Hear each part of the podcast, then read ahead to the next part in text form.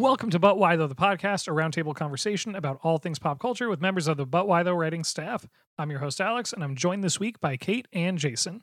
Hi. Hello. This week, we're going to be talking about public domain and why, at least as of late, the immediate impulse is to make something that is like deeply out of step with the character as soon as something becomes public domain.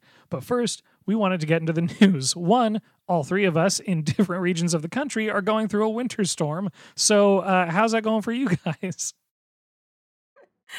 I'm not built for this. Um, but we're on round three for trying to hope that our state doesn't kill us. So we're we're fending pretty well. We got a fireplace now.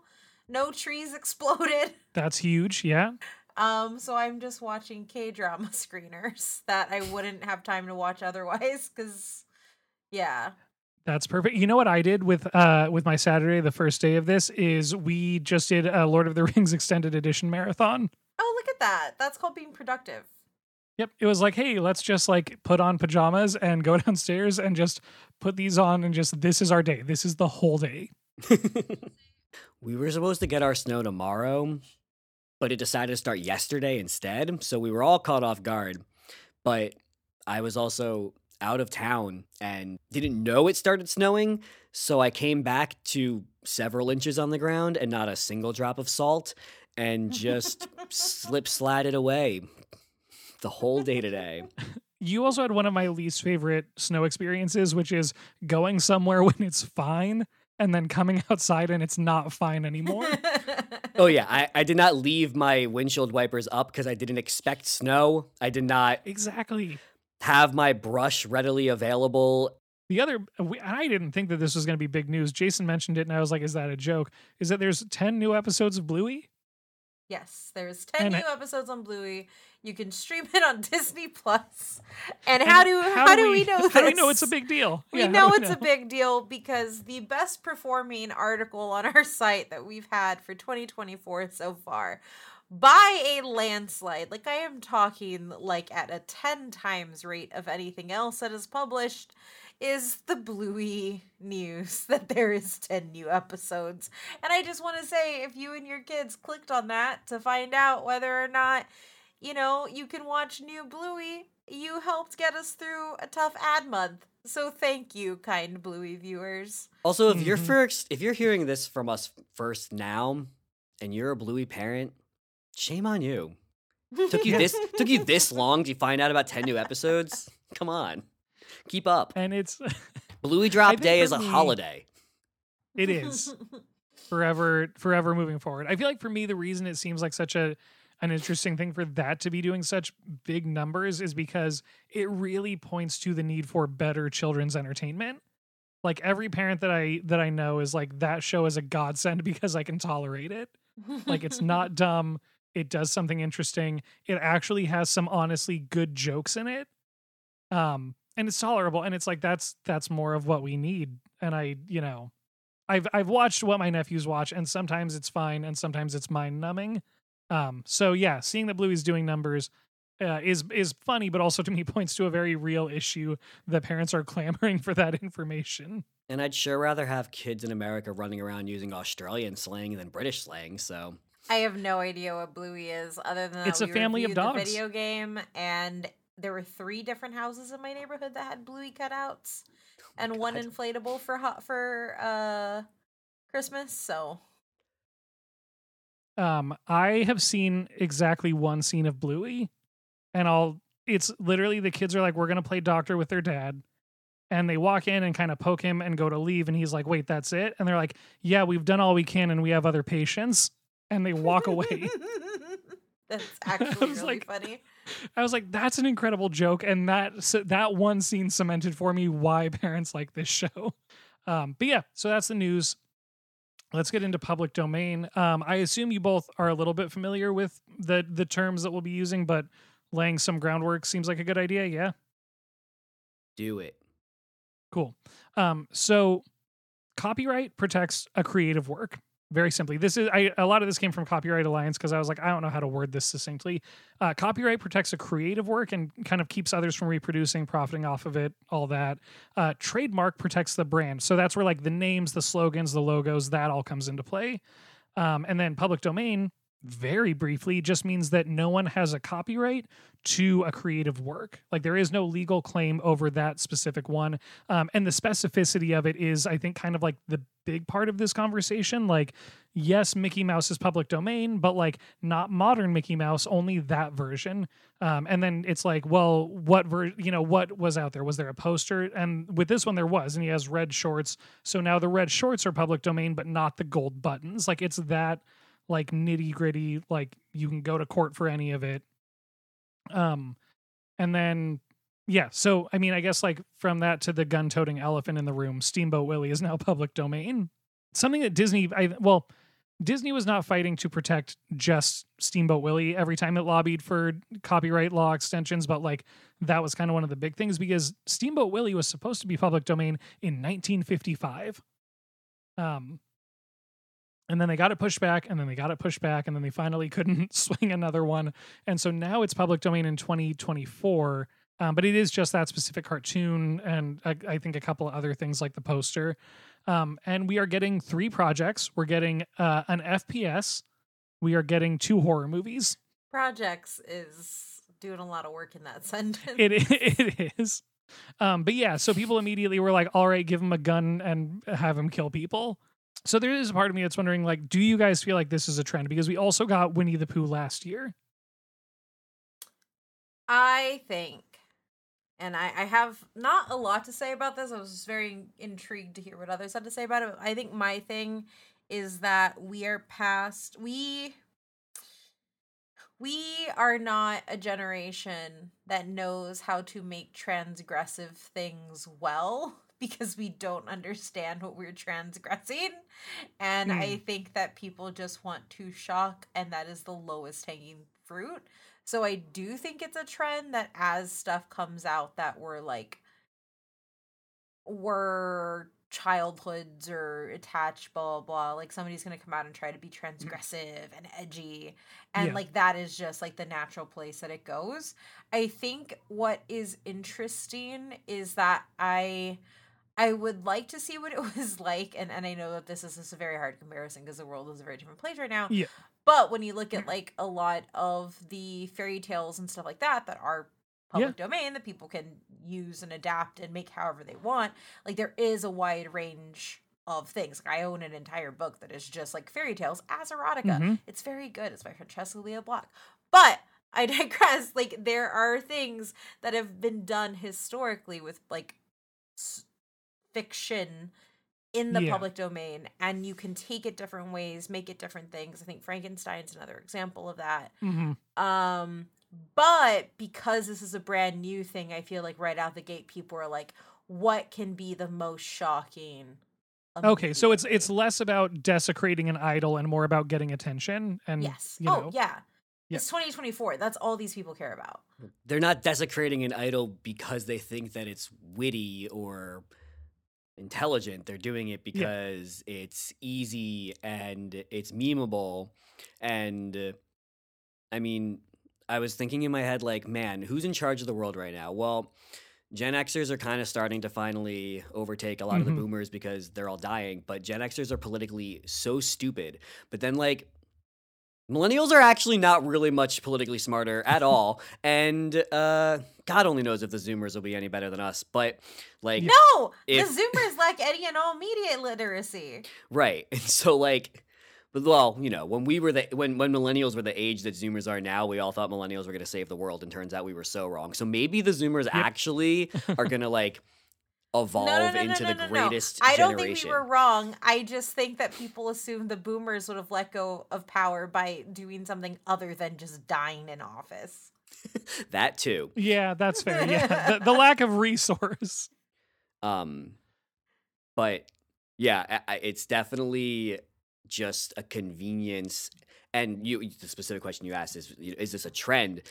A trend, I feel like you know can't define it until we've seen it more than just twice. But it's definitely Yeah. chasing the potential of a trend to be doing the Steamboat Willie version of Pooh, Blood and Honey Oh yeah. because people saw that it was a great meme for like six seconds and then it was surprisingly successful in the box office because it was a Mhm. good meme for two seconds, and so people are chasing a like an easy format that they can follow because we also are That makes sense. generations that completely lack any kind of creativity. So Yeah. there's there's there's no new idea. I did see with the the Mickey Mouse one of like in terms of like it's just an easy quick thing to do. Somebody uploaded just Steamboat Willie on YouTube in its entirety and Yeah. monetized it.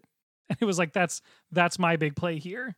I will say, what I am excited for entering public domain is not Steamboat Willie, but the film Metropolis has entered public I was domain. I was gonna say and yeah. I need somebody to do something cool there. But even then, like I do think that like this is part of a larger conversation. So I went out and I pulled up things that go into public domain this year in fiction. Mhm. So Metropolis is one of them. Color Out of Space from H.P. Lovecraft is another one. Yep. Uh, Chicago, Uncle Tom's Cabin, Wings, Tarzan and the Golden Lion, The Jazz Singer. Um, like there there are some like big things there's a lot of cool stuff. and like big literary things. I want to make a jazz singer pastiche. Yeah. Like Yeah. this is the thing. Like this is all like really intelligently like in in I won't call everything that I just listed intelligently written fiction, but I will call them things that have been talked about intelligently for years as literature. But we're Mhm. not here having this conversation about that or like any of these like other like these larger properties that by and large I would say has more impact than just Steamboat Willie Oh, Mickey yeah. Mouse. Um and I do think that there is like that is kind of the largest thing in that people want the quick fix of shocking something. And Mhm. I and I they and I think they want the notoriety of being the ones who made it happen or yeah, and I don't want to say because like I I I don't feel like we have any real transgressive artists right now from our generation doing stuff.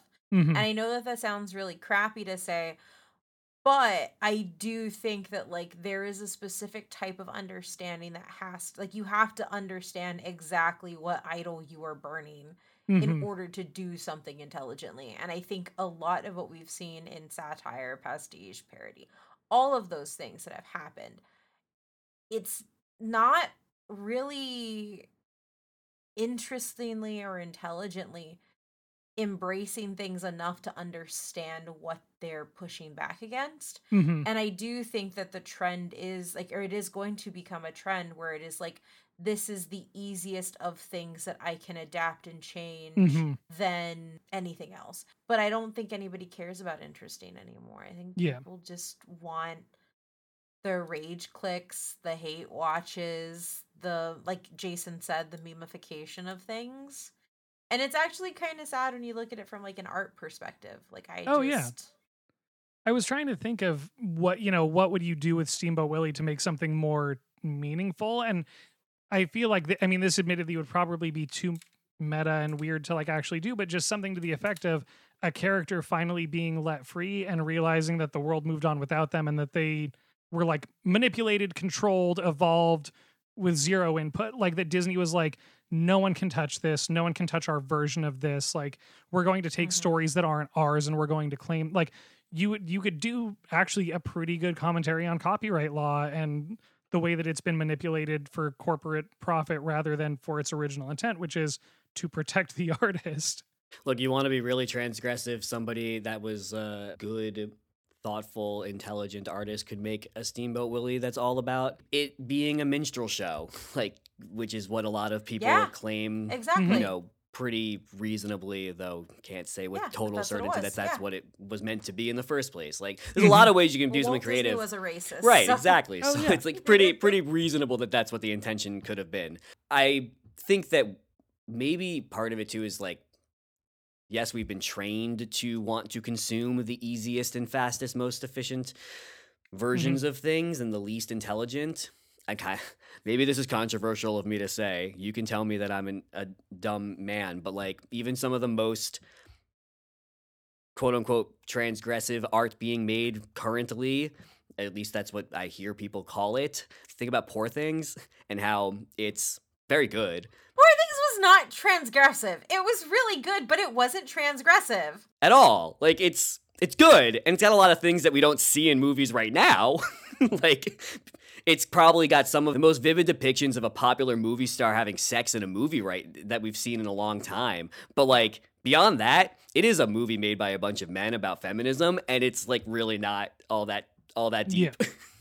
it's a good movie and it's cool, but I, so the one thing I will say to push back, so I agree and disagree.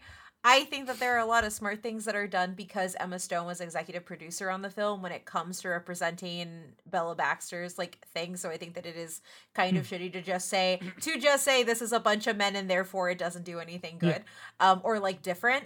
I do agree that it just presents an arc that we all understand and know, but it shows us that arc in a visceral way. But showing something as it is, which is all like Bella Baxter's entire journey, is just showing things as it is within somebody's head as they're learning their sexuality, as Right. they're like they do it in a funny way, they do it in a kitschy way. they do it in a way we don't see in other movies. Exactly. But that doesn't make it transgressive. Exactly, because they're just showing you what we know. Transgressive would be taking something, flipping it on its head, and presenting commentary as to why you are doing that. right. Like just because it's one of the best depictions of that kind of character we've seen in a long it doesn't time. make it transgressive. Yeah. Yeah. because Emma Stone's really smart and good at that doesn't yeah it doesn't make it for transgressive like it's not the Yeah. same thing and so like i think that all of that is what we've been been trained to to see and say in our Mhm. media of late but it's also i i think a part of it is actually there are lots of really smart and creative transgressive artists they just absolutely have no platform or ability to Mhm. have their art shared because Yeah. there's Yeah. no oxygen for it in the media landscape and because there's no uh, there's no PR people that want to take on that kind of labor. There's no PR people that would know how to take on that kind of Yeah. labor. There's no, you know, distributors, companies, venture capitalists, etc., that Mhm. want to take those kind of risks, even if they could understand the the content, Oh, yeah. which they probably couldn't in the first place because they're all, uh, you know, simple-minded venture capitalists. hmm Yeah. No, I, I, I I agree. And I think that there's also like there is a misunderstanding with transgression as simply making you uncomfortable, but that's Mhm. not what something that like that is a byproduct of a transgressive piece of art, but it's not like you can be uncomfortable and have it not be transgressive and i think that that's like the larger thing. Even when i think about something like uh crimes of the future or like infinity pool like those weren't transgressive pieces of art. But those still uncomfortable. body horror uncomfortable films to watch but they had like a meaning that was well within like understanding. They just Yep. chose to do it like with like bodies but that doesn't make it transgressive. It's not pushing or cutting any boundaries. I'm like truly thinking about what is something I've seen anytime recently that is even close to transgressive and even like all of the many many short films or or small production films I watch for Outfest every year it's like most of those aren't what I'd call transgressive either even the ones that are the most unique and the stories that are not told often they're not saying something Mhm. that that community isn't already perfectly already aware of they're not pushing a boundary even within that space necessarily there are maybe a few that I I either go over my head or that I haven't seen I'm I'm sure there's a little bit of that in those Yeah. spaces but Mhm. on the whole, like even in the more quote unquote fringe art spaces, like popular public art spaces, you're not you're, we're just not seeing the the opportunity for it. Because I, I I bet you that there's people out there trying to make that are that think what they're doing could get there, but they maybe they just don't have the funding to make the Mhm. project look and feel the way they want to in the end, or they, they don't have the Yeah. the time to be able to dedicate to it because they're on a crunch of this is when I have to finish it by and, and so or you know getting studio notes etc. So I I think that back to like the Steamboat Willie specifically of it, even if someone had a really great creative idea for how to make a a transgressive Steamboat Willie anything, the only place it's Mhm. gonna find itself more likely than not is on AO3 or somewhere that you yeah. like some which is a valid place for it to go but like that's not a widely available public place the way that a video game that's gets Mhm. memes can be or the way that a horror movie with some Yeah. kind of backing of like a, a maybe well-known person can can uh, provide and that's Oh yeah, I mean, shame. The, the video game, like you need one week of success on Twitch to just you know get a million people to buy it to try it out, and then you're done. You're good. You made your money. It you know, you did like you like you can. It's it's a much quicker in out, and I feel like a lot of these projects, that's what they're maybe looking for more than anything. Is like they're not trying to reinvent this character and do something long term. It's just like let's grab the moment, um, which is is frustrating because I was trying to think through adaptations I've seen that genuinely put because I mean there there's like the adaptations that are from like Muppet Christmas Carol, where it's like, yep, this is just taking a public domain story, telling it pretty by the books. But then you have weird stuff like, did you guys ever watch Sci-Fi Channel's Tin Man? With Zooey Deschanel? Yeah, Zooey, it's uh, Zooey Deschanel and the guy whose name I forget, but he plays Dum Dum Dugan in the MCU. But the idea is it's a complete retelling of The Wizard of Oz. Um, I always forget that guy's name. He's in everything. It's gonna kill me that I don't know it. But yeah, it's it's just a retelling of Wizard of Oz, but not quite because it doesn't really follow it exactly, and it's this like weird. Is I mean, is it steampunky or is it just weird? I'm trying to think of how to describe it. It's just weird. It's just Yeah. weird. Because it's like the Tin Man is because is like a title that he has be or because he's a cop. It's like similar to the term copper is like oh you have a badge like you're a Tin Man. The Scarecrow is like a former advisor to the royal family who had his brain like partially removed or something. Like it's a really weird adaptation of the Wizard of Oz. Um, and I don't know that I'm like this is an amazing perfect piece of art, but I'm fascinated by the swings that they took with it. So I have two things. One, I think the most transgressive movie or story that I've seen was actually Cobweb. That's directed by um, Kim Jee-woon. He did I Saw the Devil, Tale of Two Sisters. And that is just because it is a film about being a filmmaker and making movies that presents it as something glorious in the beginning and then unpacks on all the ways that directors are really just unhinged, vile creatures and the filmmaking industry should be stopped, which is a really interesting thing. Um, it was really good. It was it skewers the idea of an auteur. But then like when I think about like how somebody does that, how you transgress something, how you do something Mhm. unique and different and weird is like you either have to play with an idea, like in like the auteur, which is what Cobweb does, or you have to play with, I think, a lot of these public domain stories that are based on clear like architect ar- archetypal journeys and have set some of those boundaries and the reason I say that is because it allows you to do different things. The number of different ways that Alice in Wonderland has Yeah. been adapted throughout time as everything from like the really crappy version that Tim Burton did to like Maniac McGee's Alice, uh, the video game, to Alice in Borderland, which really just like that just took concepts and you wouldn't spot Alice other than through the name. Uh, that's a Japanese like thing. Like We of course can't forget about Once Upon a Time in Wonderland too, the ABC classic. Oh, Oh, yes. man. Oh, Yeah. oh, okay. I watched every episode of, course. that. It was great. I loved But I yeah, loved those but like shows. yeah, because and and I think that like that is where you're where something hitting public domain has a long lasting impact.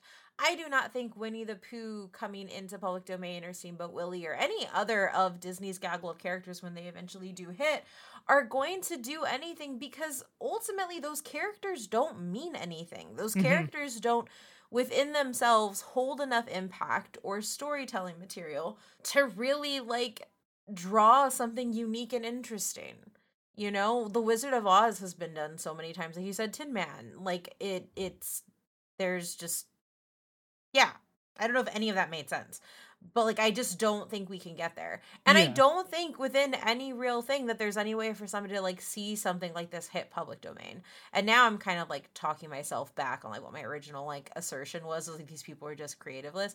I think that there's just not much you can do because I don't think anybody Well, yeah, a I was gonna ask about Winnie that. the Pooh story for kids or It's yeah, it's a combination of there's not quite enough because Steamboat Willie is like what seven minutes of material to work with, and then I mean whatever you want to add to it that's not something Disney has already done.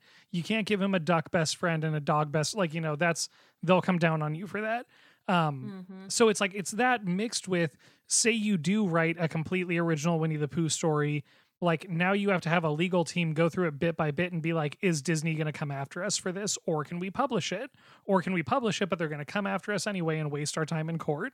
And i feel like like the litigiousness of copyright holders is also maybe something that's holding this back. Because i feel like just the concept of winnie the pooh from the i think now the first two books are public domain because tigger is also in public domain this year. Yeah. um like there's probably enough that you could write a new original story if you wanted to but i mean well also is there going to be money in that or are is does it need to come from disney for there to be money in it I think there's a difference between these two different properties between Winnie the Pooh and, and Mickey because Steamboat Willie is a fully original Disney property that only exists within its own context, where Winnie the Pooh was written by a different author by A.O. Milne. Mm-hmm. Like Yeah. then Disney made their version of it. So like Yep. doing a a spin-off of Steamboat Willie we there's only that one example of what Steamboat Willie is, whereas Winnie the Pooh Yeah. is two entire books of short little mini stories that a lot of the Disney adaptations are all even based off of in the first place. So it I could very well see actually somebody can just create a new story about Pooh and his friends that would be totally in the clear pretty relatively easily as long as they don't Yep. use the red shirt or a story that the that Disney did themselves. But like there's a whole world in those books that you could easily set with something within. You can create new characters, you can you can create a new silly little thing that Eeyore did that has never been done before and you've got yourself a story. Whether it's commercially viable is a whole nother question, oh but yeah I Yeah. think like that's something that is there's a lot to build off of where Steamboat Willie just whistles and runs away from Pete. this i don't remember what you said that put me off on this but do you guys know about the sherlock holmes lawsuit around the enola holmes movie No. um the Sherlock the the the Arthur Conan Doyle estate argued, uh, and this is from an article in the Guardian, uh, that more or less Sherlock is not allowed. The only un, the only not protected works are the ones where he doesn't have emotions. that like his character, like if he has emotions or certain character traits, that's protected under copyright because of these ten stories written between 1923 and 1927. So it's like that's how specific they can get with it. Um, they the estate argued that Holmes was previously depicted as quote aloof and unemotional, but when the author lost his son during World War One, his four brothers and his brother four months later, it was no longer enough for Holmes to be brilliant and rational and analytical. He needed to be human, and that's when they started adding in like these other characteristics. So apparently, Enola Holmes had like a little bit of a lawsuit or or something because their depiction of Sherlock Holmes had emotions. That is so interesting. Has there been a conclusion to the saga yet? That is a good question. Uh, dismissed with prejudice uh, by stipulation of all parties. So it was probably settled, but it's not public. Interesting. Yeah, well, because this is like part of what makes the Steamboat Willie case all the more complicated, right?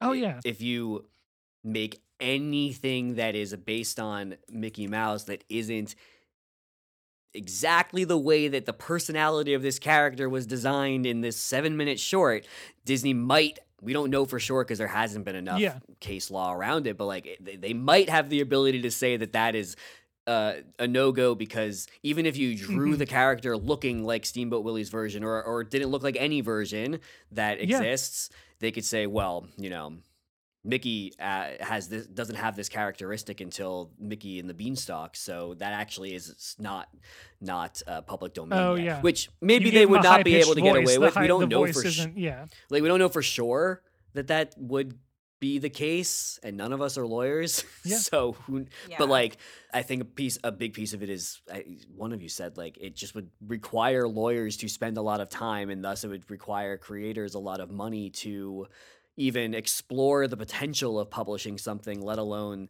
the likelihood of an automatic lawsuit anyway Yeah. which is why another reason I think that the like make it violent is such a quick thing to go to is that hmm none of the depictions of these characters have been outrageously violent or sexual That's and fair, so- yeah. Is it just that it's so defensible?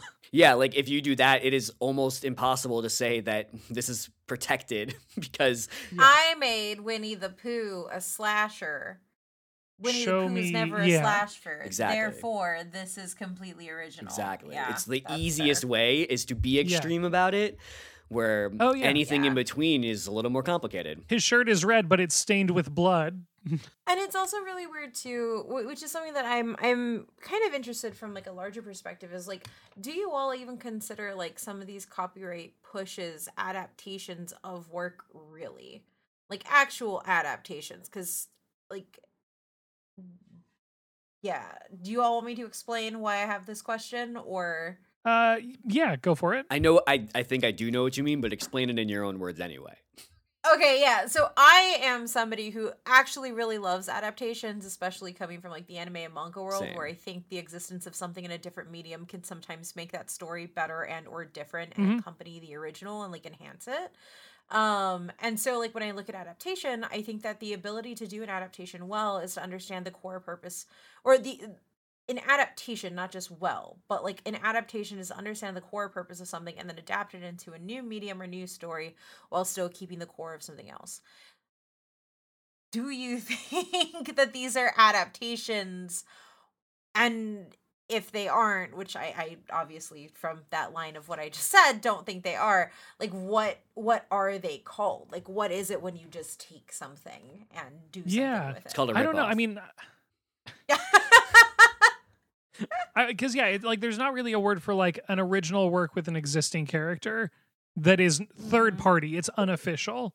I mean, is it like are these legal bootlegs? Is that what it is?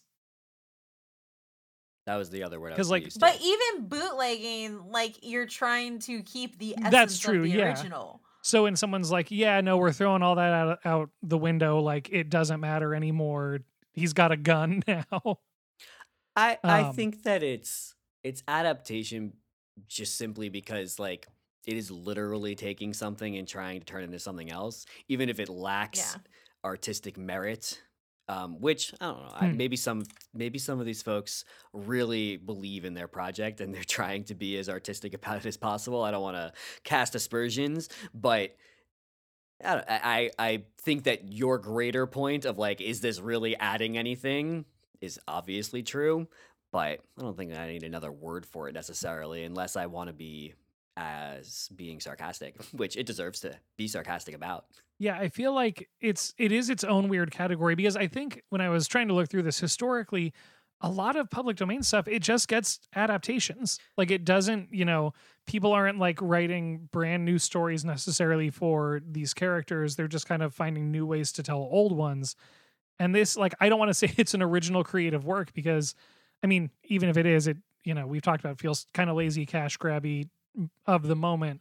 Um Right. yeah, I I, was- I just don't know how to categorize that. Right, I was gonna say another word is certainly cash grab, and the example that comes to mind right now too is like, what is a Marvel movie if not an adaptation, and what have Marvel movies Mhm. become if not cash grabs? Like they Yeah. may they may be started Even if they're official. Many of them certainly started as like truly they were trying to make art they were trying to make good movies that had good actors and good points to them. Did they succeed all the time? Maybe not necessarily even in some of their best attempts but like it was it's still adaptation. It's still turning one Yeah. medium into another and honestly pretty successfully especially in the beginning. So like Mhm. it's uh or even before the MCU like all- all of that is certainly people trying to take a medium they loved and turn it into another medium they love even if a lot of it is still cash grabs nowadays Yeah. How do you feel about? I guess when I feel like, or can you think of examples where this has actually been done earnestly and honestly and effectively? Like the one that comes to mind for me is Lies of P, where it was like, we're going to make a steampunk Pinocchio. It's an original story with familiar characters. Um, it's not cashing in on some moment of like, oh, everyone's aware that we can do this now. It was like they just did it. And so, yeah, like, are there other examples of that? well and I'll I'll add another question to that question too of like when Kate you mentioned Cobweb earlier like is that an American production is this largely an American production no. problem or are we seeing this creative. Technically, both things that have been mentioned are Korean because Cobweb's Korean, and then Lies of P is from a Korean Right, like, as well. Is this an American problem, or are are we seeing creativity in the world of adaptation and IP, and even Yeah. potentially public domain from outside of the U.S.? Because I I was thinking about it when you were talking about Cobweb, especially. I was like, oh yeah, I just watched all 15 well 14 of the 15 international best uh the whatever the category is called just watched 14 of the 15 best international feature submissions for the oscars for this year. And like i would call at least two of them if not three of them i'd have to think a little harder like actually yeah this is transgressive because this is a documentary that's a really creative style and about something that is frankly like you you should not talk about this in this society but you're doing it anyway and like doing it in a really creative Hmm. artistic way too not just doing it in a like i'm talking to a camera way um Yeah. which would also be valid and probably transgressive on its own but like at least two of the the documentary submissions i would totally call transgressive and like artistic um four daughters and mother of all lies are definitely in that in that Mhm. category but they're very much not american productions Man, I hadn't thought about the Oh, I agree. international angle. they're also not adaptations No. but just like we were talking about the transgressiveness generally earlier and i it's, i was like oh wait no actually i've seen plenty of transgressive stuff recently just it's just because i'm was specifically thinking about american or or um, you know western european english american Yeah. stuff Well, I even think about like I think some of my favorite fairy tale adaptations have been anime, um, or K dramas to be honest. Yeah. Um, or I guess webtoons would be the first thing.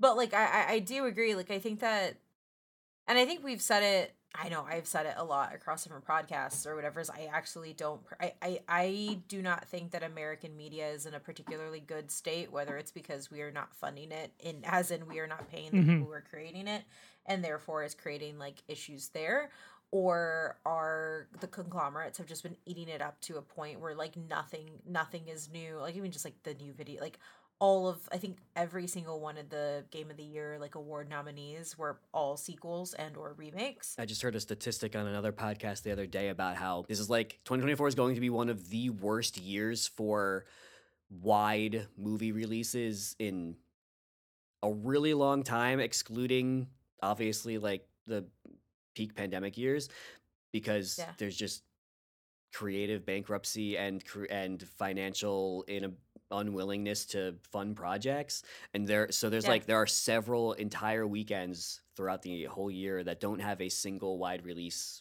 on those dates. Oh, dates wow. like it's it's one of the lowest number years in a long time from what i have gathered and yeah because like we're just not we're not in a great state in uh american produced creative art stuff no we're not we're really not it's it's a shame and i think that one of the other things that's also doing that is because we we have these companies that are refusing to pay people to do to do things but what they have realized is that like americans do want to consume international content and watch interna- international content and engage with international content because that content is good and i think delivering on a level of production value and intelligence and even just like fun that we're not getting here.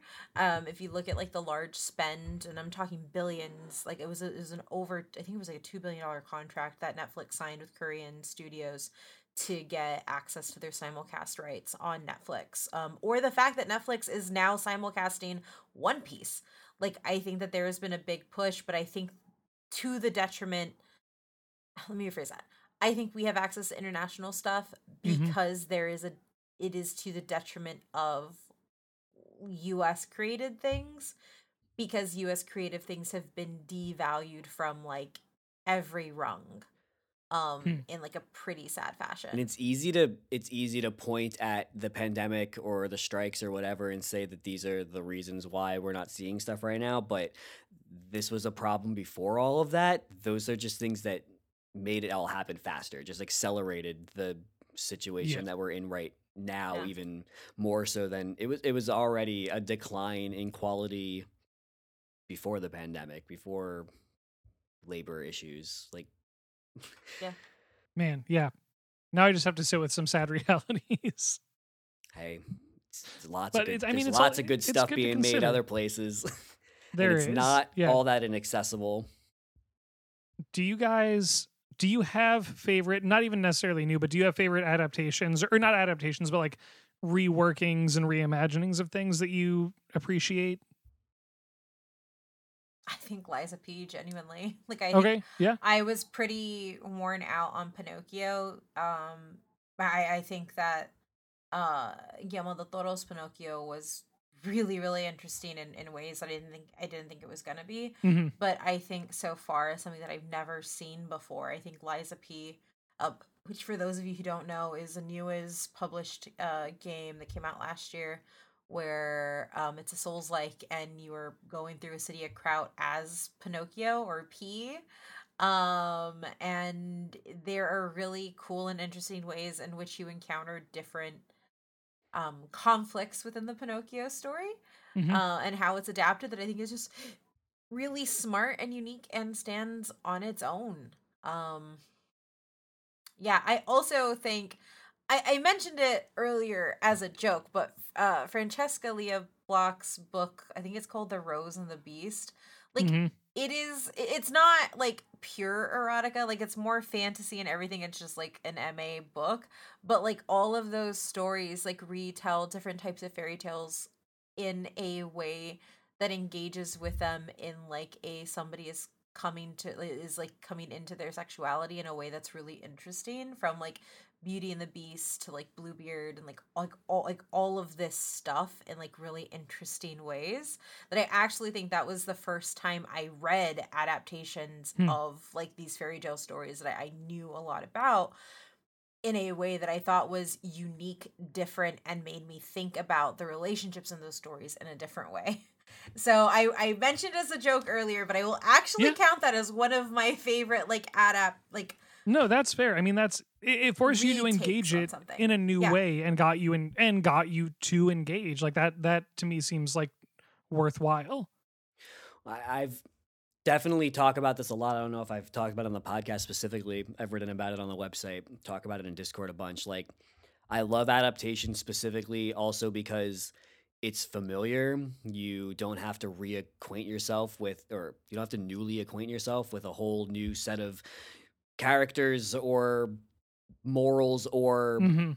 like I mean, yes, sometimes there are those things, but it's usually you're like changing an element, not the creating something entirely new. So it's easy to go into an adaptation. I find at least because I'm already familiar with some aspect Mhm. or another, and so I often find a lot of comfort in watching things that are adaptation, especially adaptations of things I'm familiar with. Um, a huge one that I honestly I haven't seen the, the show on Disney yet because I don't watch TV much and I will probably just wait Mhm. till it's finished. But like the Percy Jackson books, I've read oh yeah many of, and I would not only call them excellent adaptations because they're just like genuinely good books. Rick Riordan's a just a good author, and also I would actually call especially some of the later series that he wrote like genuinely transgressive as adaptations because not only is he willing to listen to critics and like social critics who have called out like hey like I love these books, but this depiction of this kind of person is not really feeling great. Would you think about doing it differently? And he listens and does. Um, but like Mhm. by the time you get to, I think it was the early 2010s when these books came out, you have um, his adaptation of Norse mythology in a three book trilogy, uh, Magnus Chase, where the series is literally about a guy who meets a basically magical trans version of Loki who like it's not a, a one-to-one version of like what a human being would be as a trans person but like meets meets a trans Loki and they end up falling in love by the end of the series. They're like the two main characters of this series. Not to be spoilers about it, but sorry, I'm going to. Like that that's not a thing that happens in wildly popular YA or middle grade, whatever they're Mhm. technically books. Like, and Yeah. th- this is someone who actually like genuinely uses the platform he has as a very popular and commercially successful author who is literally published under Disney Hyperion. Like, to do things that are transgressive in that space, you you do not have those kind of depictions in that kind of literature hmm and especially not in things that are like popular adaptations. And so um, those those are books that I wildly respect and also enjoy. The other example, honestly, like of something right now, Wonka, incredible. Loved it. Saw it twice. Loved it even more the second time. I think that it's a really great way of doing adaptation where you're hiring someone who's actually a creative, first of all. He the, the director made the Paddington movies. I'm gonna Mhm. pretend that the second one isn't about prisons because I learned that recently and hated it. But uh, aside the point, I'm gonna cut that. But I just had to say it. Um, they hire a creative person to do these movies. Like it's not just uh, we're gonna make something that is a cash grab. They genuinely like this is someone who really has a passion for making children's movies and children's adaptations. And they said, we actually don't care what Gene Wilder did. We don't care what hmm the books are, frankly. We are doing what we see Wonka to be as a character in our version of uh, in our imagination in the public imagination kind of in a lot of ways frankly. And just we're, we're running with that and making our version of it and and they i think we're really successful in that. Is the movie perfect? Of course not. But like is it a really nice refreshing version of doing something that's adaptation something that's ip because Mhm. it's it's not just like we got to we had to make a origin story for Willy Wonka that's about this specific thing that we all loved about that movie. Yeah. Like it's it's not that. There's a lot of references if you catch them, but it's not like we're gonna make Gene Wilder, but he's young. It's just this is our version, Yeah. and this is what we're doing. And I think that's a really like hmm that's that's what adaptation can and should be in a lot of ways. I just realized that Sailor Moon is technically an adaptation. Oh.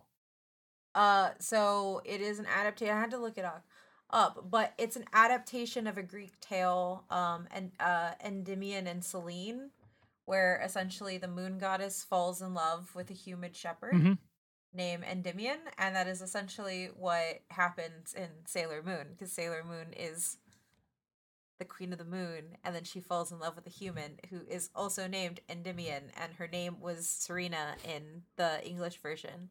Um, so yes, that is technically an adaptation. Like I, I had to look it up because Yeah. I remember I saw a tweet about it and I didn't, it didn't really grasp, but like I, I think that there is a lot on the long line of history and creation of fiction, there are very few original ideas, and that doesn't make them bad. It just means that when you Mhm. look at the way that we look at inf- inspirations and take them, that that that differentiation and what you can bring to it, I think, is really important. Um, hmm Mappa, regardless of how they grind their animators into the ground, uh, does a phenomenal job of adapting manga into anime by taking focuses on not necessarily the intent of the author, but on characters that the animators really love. Um, If you watch Chainsaw Man, there is so much more Aki, who is one of the characters in there, in a more thoughtful and intimate light than what we get from Fujimoto's writing in um in the manga and i Hmm. think that like hearing you talk about wonka jason like genuinely made me think that like i think that's what makes good adaptations or good building on stories because you're coming at it from a very specific lens i want Yeah. to do this thing with this piece of media and i think that when you take it like that with intent while also understanding where like what are the important bits you're taking from it it can be something really beautiful and i think Mhm. like that does justify its existence which i think now and now in a like a proliferated like thing where like everything has an adaptation everything has a remake everything has a this or that i think like that intent can really separate it Right. um Yeah. Well, and like a lot of people who have criticized Wonka are one of the criticisms is like, well, the character in the books, even let alone the two other adaptations, is a cranky guy who is kind of a jerk. And like, Sure, that's that's true. That is what the original source may have been, and what the adaptations we've seen before. I've always seen Wonka as a villain. Sure, yeah, like that's that is true. He has slaves. Also, Yeah, very I mean, true. yeah, quite yes. literally. Like this is all true, but also like in a lot of the popular imagination, and clearly the imagination of the people who made Wonka, like actually maybe he's just a silly weird guy who likes to make chocolate and spread joy. and like that's Yeah. just basically they decided this is the version that we want to that we see this character as being and ran with it and that's why it, it worked because they, they weren't trying to Yeah. like do something because they had to they were doing it because that's what they wanted to do and and that's rare Mhm. in media period Yeah. these days let alone adaptation work to get to just do what you want to do and not what you feel like you have to do or what you're told you have to do. So mm-hmm. i'm sure there were seven And- million studio notes that they got. It's not like it wasn't a warner oh, brothers yeah. movie but it feels like a rare example of where it got to just be its own thing in a lot of ways. I was gonna say I commend them for making something knowing that people will complain that it wasn't more of the same. Like I feel like that's a really hard move to make, and like hell yeah, do it. yeah. Um, I think my adaptations, um, one I love a good stealth Shakespeare. Um, everything oh, from yeah. uh there so my the top three i think for me i mean lion king's just always fun but specifically what i love is lion king one and a half which is rosencrantz and guildenstern are dead quick As an before the animated film? hyenas come it's so good uh and then um 10 things i hate about you and Yeah. um uh forbidden planet those are probably my top three Forbidden Planet As the Tempest. Shakespeare. Oh, yeah it's it's not actually like officially credited anywhere but it's like a pretty popular reading is like yeah. this is the tempest in space um but yeah so there's that um i i haven't read it in years so i don't know that i can say that it's actually good but um i have this little novella called jacob marley's christmas carol and it's the story of a christmas carol from his perspective. And the whole thing is that he basically is told if you don't turn scrooge like you're going to go to hell. And so he makes up the, the ghosts. Like it's all a farce and it's all him like using his abilities as like a ghost to shapeshift and pretend to be these different things and try to show his friend the error of his ways. And I was like, honestly, that's like to me, that's a pretty fun one. Um, and then I am completely blanking on what my third one was. Um, but yeah, I just the the good stealth Shakespeare ones I always love, and always you know Baz Luhrmann's Romeo and Juliet. That's pinnacle. That is pinnacle. that really is, that is. is that is pinnacle because he he he- it it's it yeah that that is like the height for me. I know the parts of Romeo and Juliet I know by heart is because I memorized it from that film.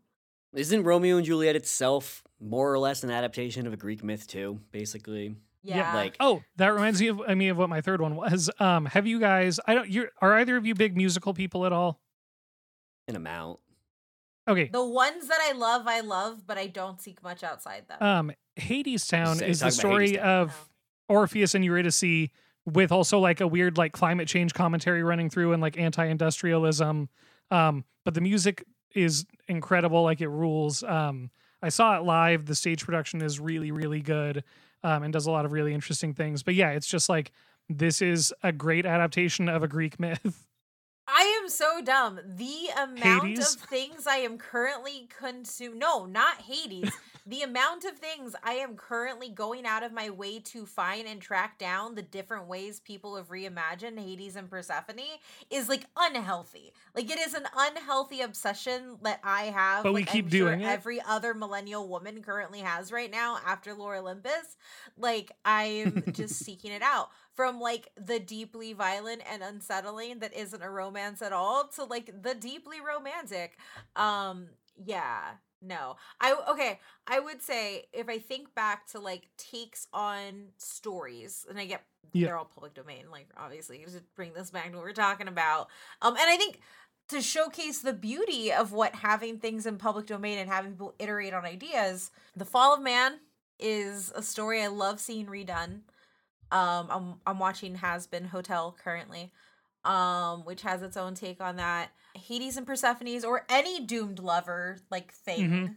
I will take in any any way, shape, or form because I'm a glutton for punishment and yearning.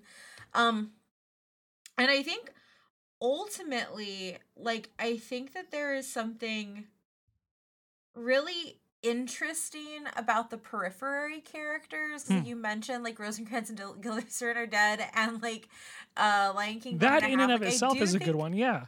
yeah like that is that is i watched it in like high school english and it is one of my favorite things like i i think that being able to tap into periphery characters and build out stories within worlds is something that's really exciting and different and new um and yeah i i, I yeah. The only thing I would ask is that people, when they start remaking fairy tales and remaking folk tales, that they please stop just using the same ones and can we please get more culturally diverse in the things that Yep. we are adapting now? Oh yeah. that is my only thing. There like there are so many. I will say though, I'll take a new adaptation of Carmen any day. It's become my favorite thing now. And there, Would you like to inform the class of why oh yeah, and where they can read your magnum opus? Oh, sure. I've I've talked about it on the podcast a few times, I'm sure. But you know, last last year when Paul Mescal had his had a new version of Carmen coming out in anticipation, I watched 30 different versions that all came from all different corners of the world. There were versions from China, versions from multiple countries in Africa. There were versions from all over Europe, United States, etc. And like all had very different not only takes on different themes and characters, but also ways that they depicted the story. Some of them were musical some of them there's you know the Rodgers and Hammerstein uh, Carmen Jones is an entirely musical version, just using English words to the songs basically, and also restaging it to World War Two, I think it is,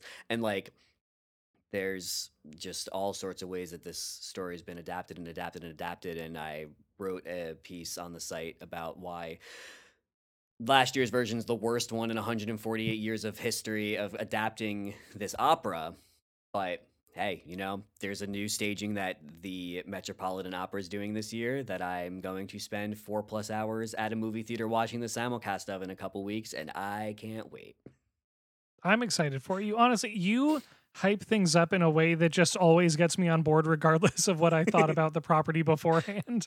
and i appreciate that Oh, and Frankenstein. right Yes. Give me a good that's Frankenstein yeah. story.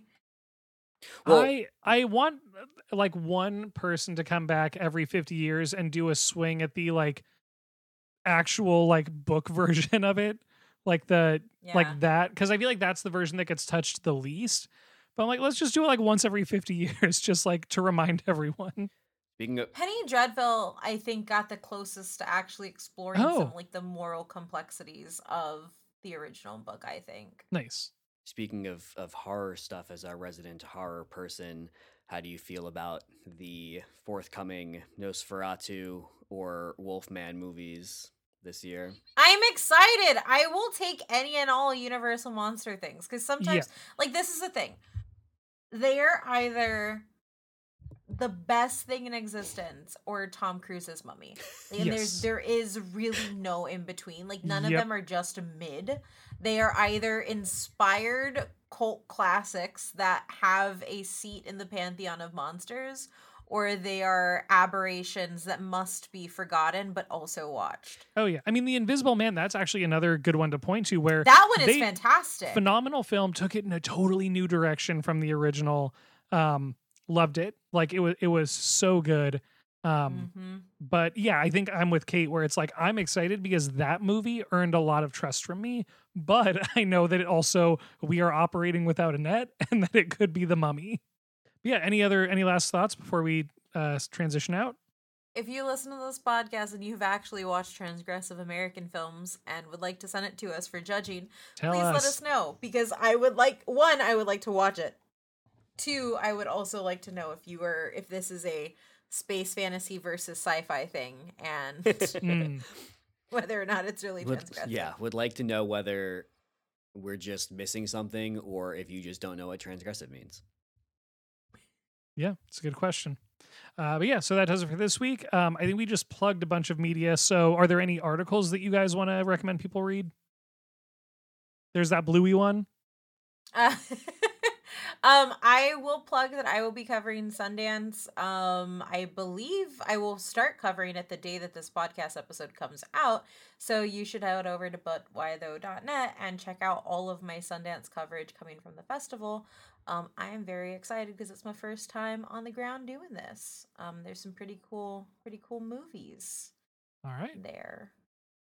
Uh, Jason, you have anything? My big thing for January has been I mentioned it earlier. I've been doing a roundup of all of the submissions to this year's Oscars for the best international feature category.